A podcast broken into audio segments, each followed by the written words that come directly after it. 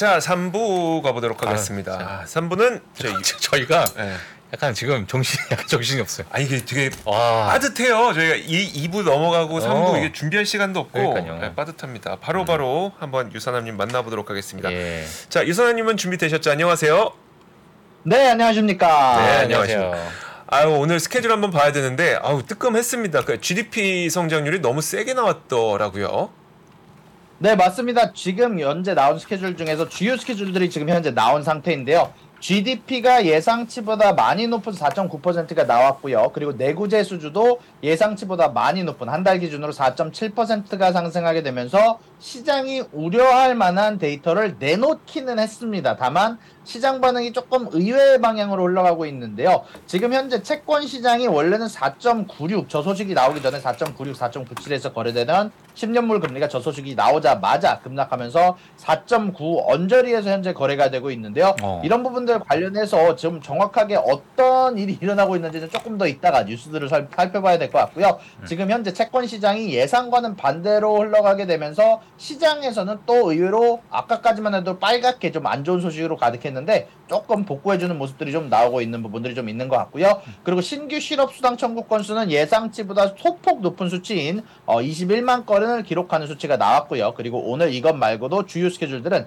7년물 국채 입찰과 잠정 주택 매매가 발표가 되게 되고요. 그리고 어저께 같은 경우는 사실 반대로 10년물 금리가 갑자기 급등을 했었는데요. 어저께 제가 맨 처음에 이 3%를 진행을 할 때, 3%에서 이야기를 할 때 4.8 언저리에서 거래되던 국채 금리가 어저께 기준으로 4.97, 96까지 오르는 결과가 있었는데 그 나오게 된 이유 자체가 신규 주택 판매 자체가 크게 올라갔습니다. 신규 주택 판매 수치가 예상치보다 급격하게 12.3%라는 굉장히 높은 수치로 한 달 동안 오르게 되면서 음. 이런 부분들이 국채 금리에 커다란 악영향을 줬던 것이 오늘은 또 반납을 하는 모습들이 나오고 있다라고 전달해 드릴 수 있을 것 같습니다. 예, 알겠습니다. 어우 정말 사실 GDP가 이렇게 강하게 나오면 네, 금리가 또 올라가는 게 아닌가 이런 생각을 좀 했었는데 그러니까요. 어 이걸 또 어떻게 좀 해석을 해야 될지 음. 좀 지켜봐야겠네요 이거는 예, 뉴스를 신규 보면서 주택 판매랑 금리랑의 관계는 어떤 겁니까, 유사남님? 정확히 말하면 이런 거죠. 이제 금리가 너무 높아져서 집을 아무도 안 살 줄 알았는데 네. 사람들이 집을 사고 있다. 그러다 보니까 인플레이션이 떨어지는 수치가 낮아질 것 같다. 원래 주거비가 떨어질 것 같다라고 예상을 하면서 전체적으로 이제 다들 뭐 경기 침체 얘기 나오고 빌 그로스랑 뭐빌 에크만 형제 이제 형제는 아니지만 이제 빌 형제라고 얘기를 하고 있는데 빌 형제가 경기 침체 우려 얘기를 했는데 그런 수치에 반하는 수치들이 계속 나오고 있다 보니까 어. 아, 전체적으로 채권 시장에서 아마 다시 또 금리를 끌어올리는 움직임이 있었는데 지금은 또 이게 내, 왜 내려가는지 사실 좀 제대로 이해가 되지는 않긴 하네요. 음, 네, 그러니까요. 알겠습니다. 자, 그리고 다음 소식을 한번 볼 텐데 다음 소식은 자 하원 의장이 결정이 됐죠. 네 맞습니다. 사실 어저께 제가 당선 안 될 것 같다라고 말씀을 드렸는데 그 얘기를 드리자마자 그 다음날 당선이 돼 버렸는데요. 자 일단 마이크 존슨 의원 같은 경우는 원래는 지지 기반이 없어서 제가 당선이 안 될 것 같다라고 생각을 하고 있었는데 이게 반대로 어떻게 보면 지지 기반이 없다라는 점이 양쪽 진영에서 강경과 어, 중도파 쪽에서 약간 좋게 받아들여져서 결국 이 마이크 존슨이라는 하원 의장이 당선이 되게 되는데요. 이분에 대해서 제가 보수다, 극보수다라고 말씀드렸지만 어떤 정도의 보수인지는 알려드린 적이 없어서 이번에 조금 더 디테일하게 알려드리자면 이 마이크 존슨 하원 의장은 일단 기본적으로 굉장히 거- 커다랗게 보수 쪽에 속하기도 하지만 일단 기본적인 성향은 기독교 쪽에 속하면서 보수 기독교 쪽에 속한다고 생각하면 될 텐데요. 일단 성과 종교 문제에 대해서 자신의 견해를 표현할 권리를 옹호하는 데 힘쓰고 있다라고 말씀드릴 수 있을 것 같은데 간단하게 정리하면 성소주자에 대해서 권리를 보호하는 게 아니라 성소주자에 대해서 차별을 할 권리에 대해서도 보호를 하고 있기도 하고요. 낙태와 피임에 관련해서도 금지를 하자는 법안을 내고 있는 사람으로서 그리고 동성결혼 금지를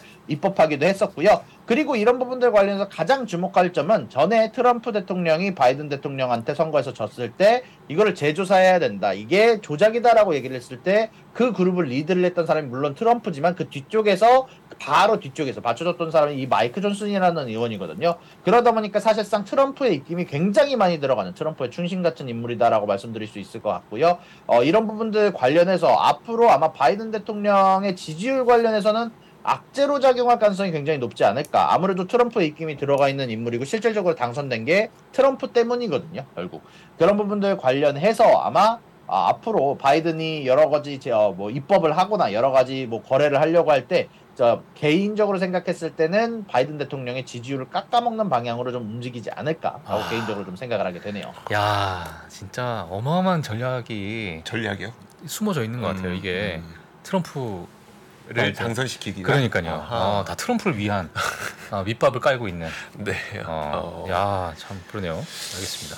그 사- 당장 이제 이분이 가장 먼저 해결해야 될 그 일정은 아무래도 예산안 합의가 될 그렇죠, 거잖아요. 그렇죠. 예. 어, 되게 힘들겠네요. 이 정도의 강경 파면. 음.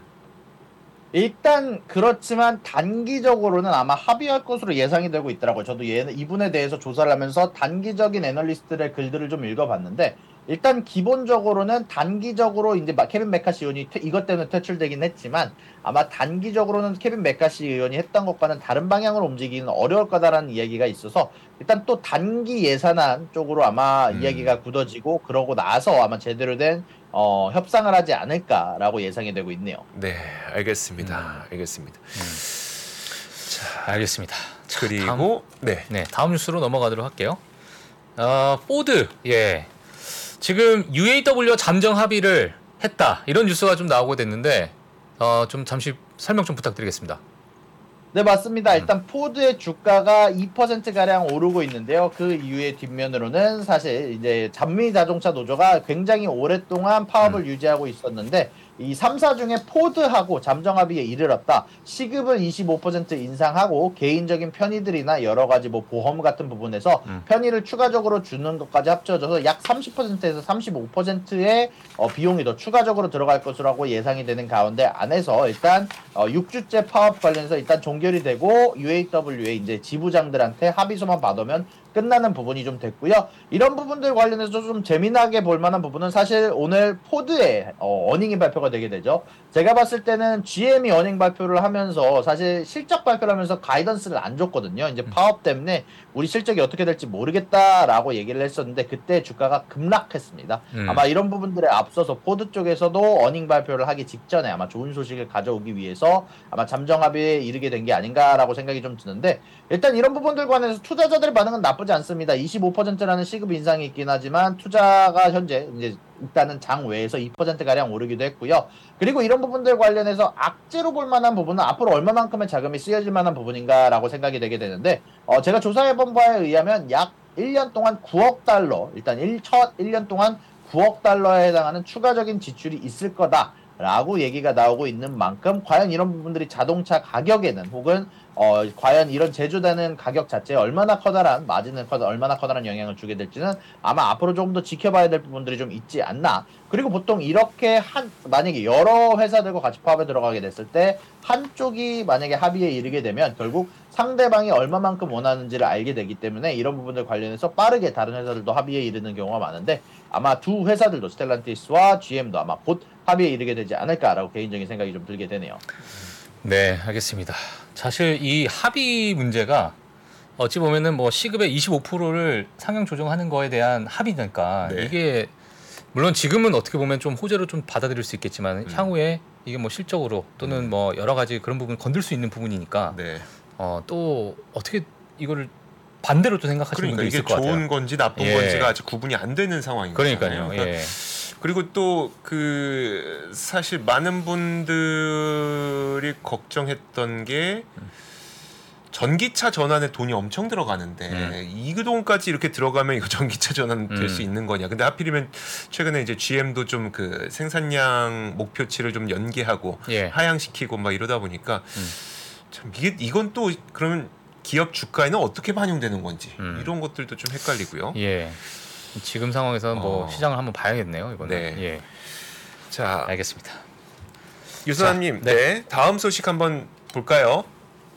네, 다음 소식은 사실 이스라엘과 가자 지구에 관련된 소식인데요. 아무래도 전쟁이 좀 확전되는 모양새로 가는 것 같습니다. 이런 부분들 관련해서 제가 좀 전달을 해드리는 이유 자체는 약간 유가랑 채권 관련해서 항상 이런 부분들에 좀 민감하게 반응하기 때문에 좀 얘기를 해드리는데 어, 미국 쪽에서 원래 사실 제가 잠들기 전까지만 하더라도 미국 쪽에서 공격에 대한 지원을 요청했다라는 뉴스가 있었어서 저도 뭐 좀 확전이 좀 줄어드나 싶은 모습으로 갔는데 그런 것이 아니라 반대로 이스라엘군이 아마 지상군을 투자를 해서 투자를 해서 어, 전체적으로 가자 지구에 기습 공격을 가했다라는 뉴스가 전달이 되면서 유가 관련해서는 조금 좀 여러 가지 방향성으로 생각해 봐야 되는 기간에 오는 것 같습니다. 이제 미국 쪽에서 예상외로 이제 수요가 많이 버텨주고 있기도 하고 GDP도 높은 가운데 안에서 경기 침체 우려가 줄어들게 되면 이렇게 만약에 전쟁이 확전이 됐을 때 유가 관련된 부분은 좀 고민할 부분이 좀 있다라고 생각이 좀 들면서 이 뉴스를 좀 가져와 봤습니다. 예.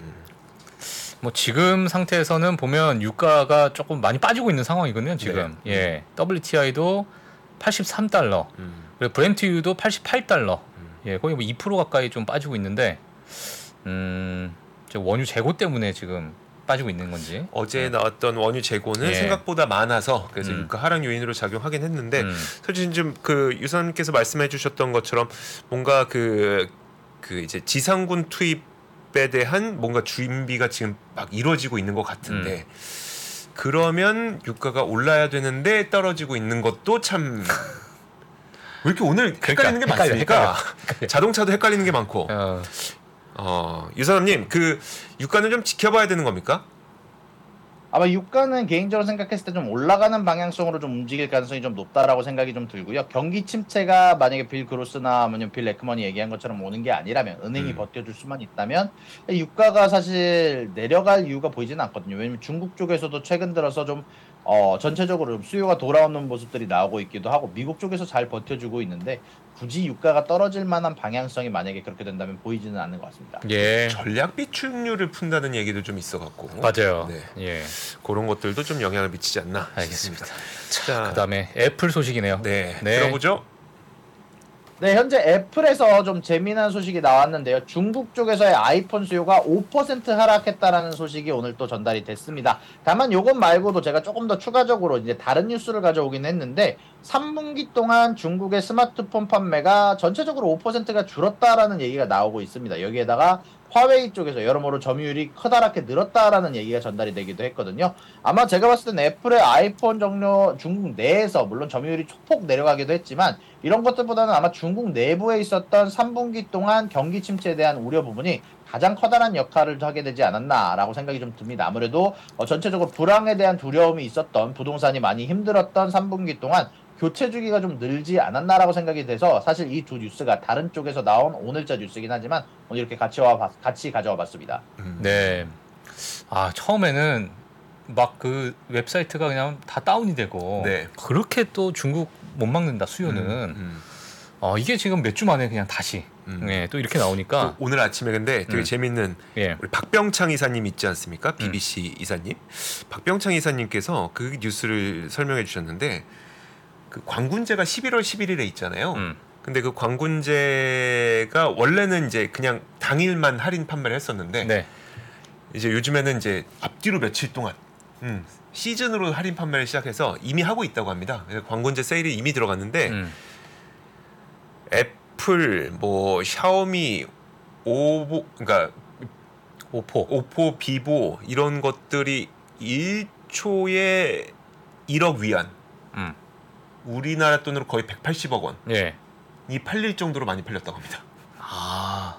그러니까, 아. 아, 그러니까 기다린 거 아닐까요? 아니 봐봐요, 광군제가 아 11월이고, 1초에 180억? 예, 야. 광군제가 11월이고 한 두어 달만 기다리면 나 살 수 있을 것 같은데 좀 기다린 거 아닐까요? 음. 2분기, 3분기는 야 한 6개월만 기다려봐. 그때 어, 엄청 그러니까 싸게 살수 있는데. 그러니까. 예. 애플도 할인 판매하고 있대요 지금. 맞아요, 맞아요. 어. 예. 음. 그냥 희망 회로입니다. 어쨌든 그건 팩트니까 그만큼 팔렸다는 건 팩트인데 그런 거 아닐까요? 이건 음. 팩, 그 그건 희망 회로고. 음. 자 그렇습니다. 예. 자 알겠습니다. 그리고 다음 소식은 야, 이게 어 또 암호화폐. 네. 호재가 나- 되니까 이게 올라가니까 호재 뉴스가 막 나오네요. 아, 또. 그래요? 예. 자, 도지코인 급등. 예, 설명 좀 부탁드릴게요. 네, 어저께 기준으로 갑작스럽게 도지코인이 10%가량 급등하는 결과가 좀 있었는데요. 사실 이거에는 배경이 좀 있기는 합니다. 어저께 일론 머스크가 갑작스럽게 이제 여러 가지 트위터를 진행을 하던 중 이제 트위터 블루 관련해서 앞으로 3달러만 지불하면 된다라고 하는 것에 거기에 답변으로 아르헨티나는 온 가족이 3달러로 밥을 먹을 수 있는데 local 화폐로 좀 계산해주면 안 되냐라는 질문에 대해서 아, 일론 머스크가 당연하지 우리가 그런 부분을 고려를 할게 그리고 그것뿐만이 아니라 도지코인으로 지급하는 것도 고려를 해볼게라고 얘기를 한 부분 때문에 갑작스럽게 도지코인과 시바이누라는 코인들이 급등을 하게 됐는데요. 아무래도 사실 이런 부분들 관련해서는 일론 머스크가 여러 가지 history가 있으므로 개인적으로 생각했을 때 크게 생각하면 안 된다라고 생각을 하지만 여러 가지 이제 에, 좀 리스키한 베팅을 좋아하시는 투자자분들이 전체적으로 도지코인과 시바이누 코인 이 두 코인에 들어가는 모습들이 이 소식이 나온 이후에 나왔습니다. 아, 왜, 왜 이렇게 신나게 아, 웃으세요? 저는 저희 댓글창 보면 가끔 네. 너무 웃긴 게 있어요. 아, 뭐 뭐가 아, 그러니까? 또 머스크 또 저런다. 네. 크크. 또 이제 주 주둥아리. 아, 참. 아니 아까 보니까 이제 X가 네 쭉 떨어졌잖아요. 그 아, 이용료 이용 이용자 수가. 일평균 이용자 수. 예. 그러니까 이제 X에다가 이제 이런 얘기를 막 계속 아 또 올리는 거 아닌가. 진짜 이런 생각하면 시바이누는 근데 왜 가는 거예요, 근데? 그냥 다 개 모양. 시바이누는 보통 예. 같이 예, 도지코인이랑 같이 움직이는 친구라 이제 같은 개 모양 아닙니까? 아, 그냥 개 모양이면 같이 가는 거예요? 야. 무슨 정치 테마주도 아니게 뭐예요 이게? 어. 아, 야, 그럼 다 개 모양으로 하지 그러면. 저희 하나. 될까요? 하나는 이제 개 모양으로. 어. 어, 야, 진짜 참 모르겠습니다. 예, 그러니까. 저는 아 봐도 모르겠어요. 일단 알겠습니다. 네. 자, 우리 오늘 시- 빅테크 실적 발표가 아, 또 나왔고 또 오늘 실적 발표할 기업들이 또 있는데 저 설명 좀 부탁드리겠습니다. 네, 어제자로 사실 메타 같은 경우는 earning 발표를 했는데 이 earning 발표가 사실 나쁘지는 않습니다. 사실 애널리스트들도 나쁘지 않았다라고 반응을 하게 되는데 오늘 주가가 급락을 하고 있죠. 그런 부분들 관련해서 제가 사실 earning call을 보기도 했고 제가 이 earning을 라이브로 이제 같이 많은 분들하고 보기도 했는데 어, 저 같은 경우는 사실 여러 가지 메타 earning 관련해서 이제 맨 처음에 나온 지표는 매출과 EPS 굉장히 커다란 beat가 있었고 뭐 daily active user 수들, 뭐 하루 이용자 수들이나 한 달 이용자 수들이 생각보다 높았습니다. 1년 기준으로 5% 3% 증가했고 자사주 매입에서도 앞으로 37빌리언 달러나 남았다라는 좋은 소식이 있었지만 사실 제가 이 소식이 나오고 나서 이 회사 회사 웹사이트에 들어가서 IR 쪽에서 여러 가지 지표들을 봤는데 안 좋은 소식들이 좀 있더라고요. 그래서 저는 이거 보고 나서 어 좀 안 좋게 볼 만한 여지가 있다라고 언급을 드렸었는데 실질적으로 어닝콜 도중에 이 안 좋은 부분에 대해서 언급을 하자마자 갑작스럽게 주가가 급락하기 시작을 했는데요.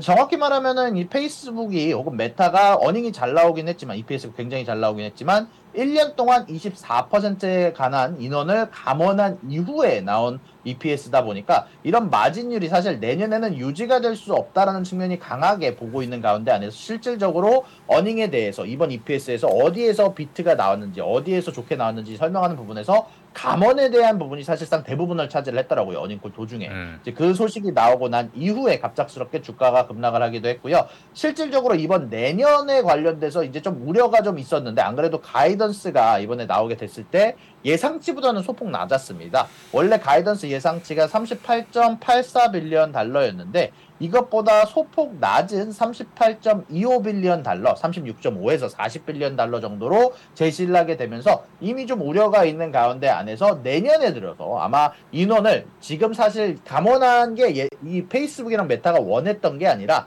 이, 어, 이 메타 내부에서 어디에 투자를 할지 결정을 하는 과정 안에서 조금 어디 쪽에 중점을 둘 것인지를 쉬프트를 하다 보니까 옮기다 보니까 이런 부분에서 감원이 많이 남았고 원래 이번에 많이 고용을 했었어야 되는데 이걸 못했고 내년에 이 모든 거를 해결할 거다라고 했거든요. 내년에 어마어마한 인원이 고용이 될 거다라고 이미 선전포고를 했고 그에 따라서 결국 이번에 잘 나온 EPS는 내년까지 유지가 되지 않을 거다라는 결론이 많이 나왔고요. 그리고 이런 가이던스가 좋지 않을 거다라는 예상까지 합쳐서 결국 성장률에 관련된 부분에서 조금 안 좋은 평가를 받게 되면서 전체적으로 메타의 어닝이 갑작스럽게 어닝 콜 도중 어, 많이 떨어지는 분야까지 나왔다라고 얘기를 드릴 수 있을 것 같습니다. 아, 음. 알겠습니다. 그리고 이제 중동 이슈 때문에 뭐 광고에 대한 또 언급도 나왔더라고요. 네, 여러모로 지금 현재 이제 전쟁 중인 가운데 안에서는 사실 저런 부분들이 이용자들에게는 좋지 못한 부분이 될 거다라고 earning call에서 언급하기도 했고요. 사실 좀 재미난 점을 짚고 넘어가자면 메타 쪽에서 계속 강조를 했던 부분이 비즈니스 messaging입니다. 앞으로 AI를 도입하게 되면서 음. 여러모로 인건비를 쓰고 있는 부분들 관련해서 인도나 뭐 여러 가지 나라들에서 어, 사람들을 고용을 해서 사람들을 응대하는 데 쓰고 있는데 메타 쪽에서는 AI를 통해서 이런 것들을 모든 걸 해결을 할 수 있고 비즈니스 messaging이라는 쪽이 앞으로 메타 쪽에서 집중을 할 섹터 중 하나다라고 얘기를 계속 언급하기도 했습니다. 어, 비즈니스 메시지. 네. 음. 알겠습니다. 좋습니다. 네. 참 신기하네요. 그러니까 해고했던 거는 거의 그 작년 연말에서 올해 초까지였었는데 이런 것들이 이익이 이번 분기까지 좋아졌고 음. 어, 다음 분기에는 그런 것들이 좀 계속 이어질 수 있겠느냐 이런 얘기가 나오고 있고 음. 자 메타 어, 일단 이번 실적은 좋았는데 앞으로 계속 좋을 수 있, 있겠느냐에 대한 그 약간의 의구심이 오늘 주가 하락을 좀 만들고 있는 것 같습니다. 네. 다음으로 IBM 그리고 서비스나우 이 두 기업도 좀 설명해 주실까요?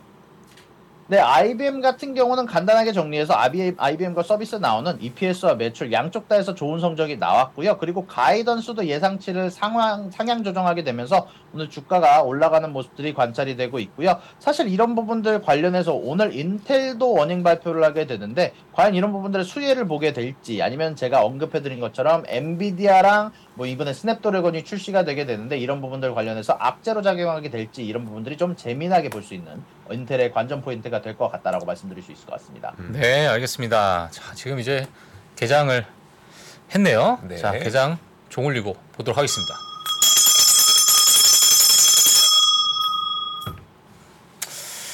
아, 시원합니다. 네. 자. 네. 어, 아까 선물 시장이 정말 안 좋았거든요, 사실. 예. 그래서 좀 우려를 했는데 어, GDP가 발표되고 나서 선물 시장에서 상승을 보여주고 지금 현재 S&P 500 같은 경우에는 마이너스 0.37% 하락을 하고 있고요. 다우는 0.1% 하락, 나스닥은 0.44% 하락을 하고 있습니다. 물론 오늘 빅테크에 따른 예, 하락이 아닐까 이렇게 보여지고 있는데 네 보도록 할게요. 아 구글은 오늘 또 2.5% 가까운 하락을 보여주고 있고요. 메타도 2.6% 하락을 하고 있고 어, 마스터카드가 지금 4%대 하락을 또 하고 있습니다. 그리고 아마존도 지금 1% 하락을 하고 있고 예, 테슬라는 사실 아까 전에 한 마이너스 2% 정도 하락을 했다가 네. 다시 조금 회복하는 모습을 좀 보여줬던 것 같아요. GM과 포드는 음. 이 잠정 합의한 덕분인가요? 이게 2%에서 3%좀 예. 가량 오르고 있네요. 음. 네. 아 조금은 좀 네. 힘이 없는 음. 예 그런 상황이고 서비스 나우 같은 경우에도 6%대 아 정말 어, 이제 실적이 잘 나와서 네. 거의 7% 가까운 하- 상승을 좀 보여주고 있습니다. 어제 좀 많이 빠졌던 뭐 반도체 섹터들이 뭐 그래도 어 푸르스름하게 녹색 깔이 조금은 나는 예 그러한 좀 시장이 아닐까 이렇게 보여지고 있는데 조금은 좀 지켜봐야 되지 않을까 이렇게 보고 있어요. 네. 예. 알겠습니다. 네, 아, 내일은 이제 또 아마존 실적 발표가 있습니다, 유산님. 네 맞습니다. 이제 예. 미국 시간 기준으로는 이제 정확하게 한 7시간 정도 뒤에 발표가 되게 되는데요. 네. 아마존 실적도 나오는 대로 내일 바로 정리해서 알려드리도록 하겠습니다. 예, 개인적으로 뭐 지금 남은 이번 주 그리고 다음 주까지 해서 개인적으로 조금 중요하다고 생각되는 실적 발표가 또 뭐가 있을까요? 일단 뭐 저는 아마존이 사실상 아무래도 리테일 소매 판매 대표를 하는 기업이다라고 생각을 해서 예. 아마 아마존의 어닝이 가장 중요할 거다라고 생각을 하고 있는데 음. 개인적으로 생각했을 때 아마존이라는 기업 자체에 커다랗게 영향을 줄 만한 요인으로는 사실 구글처럼 가장 중요한 건 역시 클라우드 사업부거든요. 아마존 쪽에서도 가장 중요하게 여기는 게 클라우드 사업부다 보니까 이쪽이 제일 중요하게 이제 주가는 주가의 향방은 소매 판매 데이터 이런 것보다도 아까 말씀드렸다시피 좀 예, earning earning보다는 이제 클라우드 쪽에서 성장률이 얼마나 되냐에 달려 있을 거다라고 개인적으로 좀 생각이 좀 드네요. 예, 알겠습니다. 자, 마이크로소프트와 구글이 확 갈렸던 게 클라우드, 음. 애저와 GCP 음. 거기였었는데 이제 아마존도 A, 그 AWS 이제 음. 공개를 할 테니까 어떻게 되는지 진짜 궁금하네요. 자, 아마존 실적 내일 저희 기대해 보도록 하겠고요. 기대한다는 게 뭐 좋아질 거라는 건 모르지만 어떻게 나올지 한번 보도록 하겠고, 음. 자 유선남님은 오늘 여기서 보내드리겠습니다. 고맙습니다. 감사합니다. 네, 감사합니다. 감사합니다. 외환위기 오는 거 아니에요? 금융위기 오는 거 아니에요? 이런 질문들을 좀 굉장히 많이 받았었습니다. 탐욕이 되게 강했을 때 위험자산으로서의 극단적인 쏠림이 나타나고 공포감이 극에 달했을 때 안전자산으로서의 극단적인 쏠림이 나타나거든요. 과거의 일이 미래에 똑같이 일어난다 이건 아니지만 그때 당시에 위기 상황에서는 어떤 공통점들이 있었는지를 보면서 우리가 대비를 하는 방법도 고민해 볼 수 있고요. 과거를 제대로 이해하는 순간 위기의 실체가 드러납니다. 오건영의 현실 경제 이야기를 서점에서 만나보세요.